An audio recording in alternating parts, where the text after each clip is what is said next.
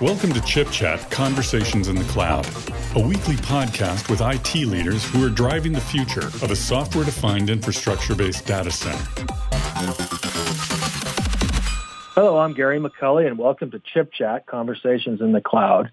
Today I'm speaking with Bernie Wu, Chief Business Development Officer at Levyx. Good morning. How are you doing, Gary? Doing well, thank you.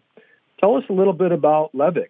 Uh, Levyx was founded in 2013 to enable real-time persistent computing for big data. And that's all about shortening the time to value for running big data workloads. And the way we're doing that is by providing a new type of system level software based storage and analytics engines that will allow existing and new applications to run faster, cheaper, and simpler using state of the art commodity hardware. Tell me a little bit about real time persistent computing for big data. What does that really mean? Boil it down for us. Yeah, so for us, uh, real time means really the need to reduce both latency for both storage latency and compute latency. And by doing that, we improve time to value for end users for both batch and streaming operations. Tell us why latency is so important, for example, in big data workloads or NoSQL? Why is the need to drive latency down or and or increase performance so important in those workloads in particular? Yeah, so I'll give you an example out of the financial service area. There's an outside research firm that does validation testing called STAC Research. They oversee benchmarks in the financial service trading area. And what they're seeing in that area in particular is that latencies have been dropping about a factor of 10 every three years. And having trading algorithms and trading systems that can keep up with that latency reduction is a competitive advantage. Talk about the gap between some of the newer hardware technologies, for example, our Intel Optane drives and the big data universe. What innovations are we doing to bridge this gap? Yeah, so most of the big data NoSQL database architectures can be traced back to a white paper published by Google back in 2006 which at that time described scale out architectures using commodity servers. Today, if you look at a modern commodity server, very common to see a couple dozen cores, very common to see 128, 256 gigs of RAM. They're equipped with PCIe. They have uh, now NVMe flash drives, and also uh, Optane is coming out this year. So the hardware has made tremendous advances but the software layer hasn't kept up, and that's where Levyx is going to make a difference. Okay. How does Optane fit into all of this? So we actually done some comparative work using uh, flash drives, P3700s from Intel, and then also we've taken a look at the Optane drive, and we see the Optane drive running at three to four times faster than the top of the line P3700 flash drives. So for example, with our key value store called Helium, we can get about 20 million operations per second using Optane. And using uh, P3700, we get about 5 million operations a second. The other good news for things like operational trading and things like that, analytics, is our latency distributions are much tighter. So our 99 percentiles on latency are 20 microseconds on Optane versus maybe 150 microseconds on a regular flash drive. So we're seeing a 7x reduction in latency distribution and almost a 4x increase in performance. That's great. Are your offerings mostly software products? Yeah, we're all about software. So we're system level software. So one of the innovations that we've done is most database storage engines today currently run on top of a file system, on top of the volume manager inside of a Linux operating system.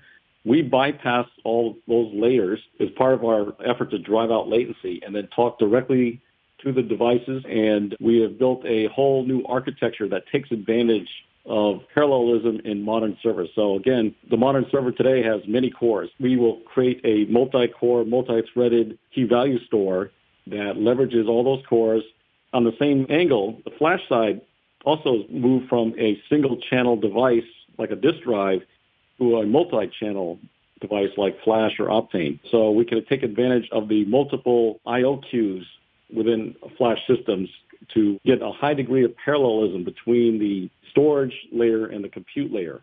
And with that parallelism, we can now create what we call a persistent storage class memory architecture using either RAM plus NAND flash or Optane itself. You have three products, right? Helium, Xenon, and Levyx Spark Connector? That's correct. So the Helium is a basic key value store engine that's embeddable that we would offer to software developers or OEMs that want to have a high performance key value storage engine built into their application.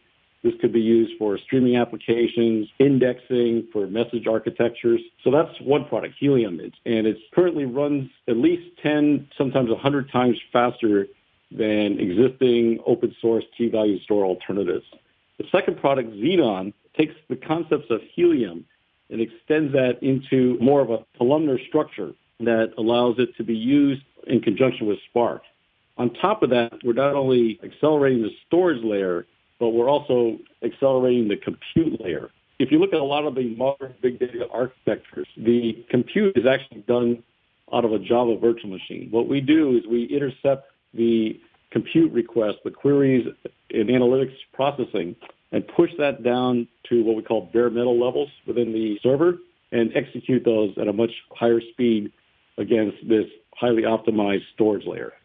So we bring the compute closer to the storage, and we also accelerate it along with the higher performance of the storage layer itself. And the third product is the Levyx Spark connector.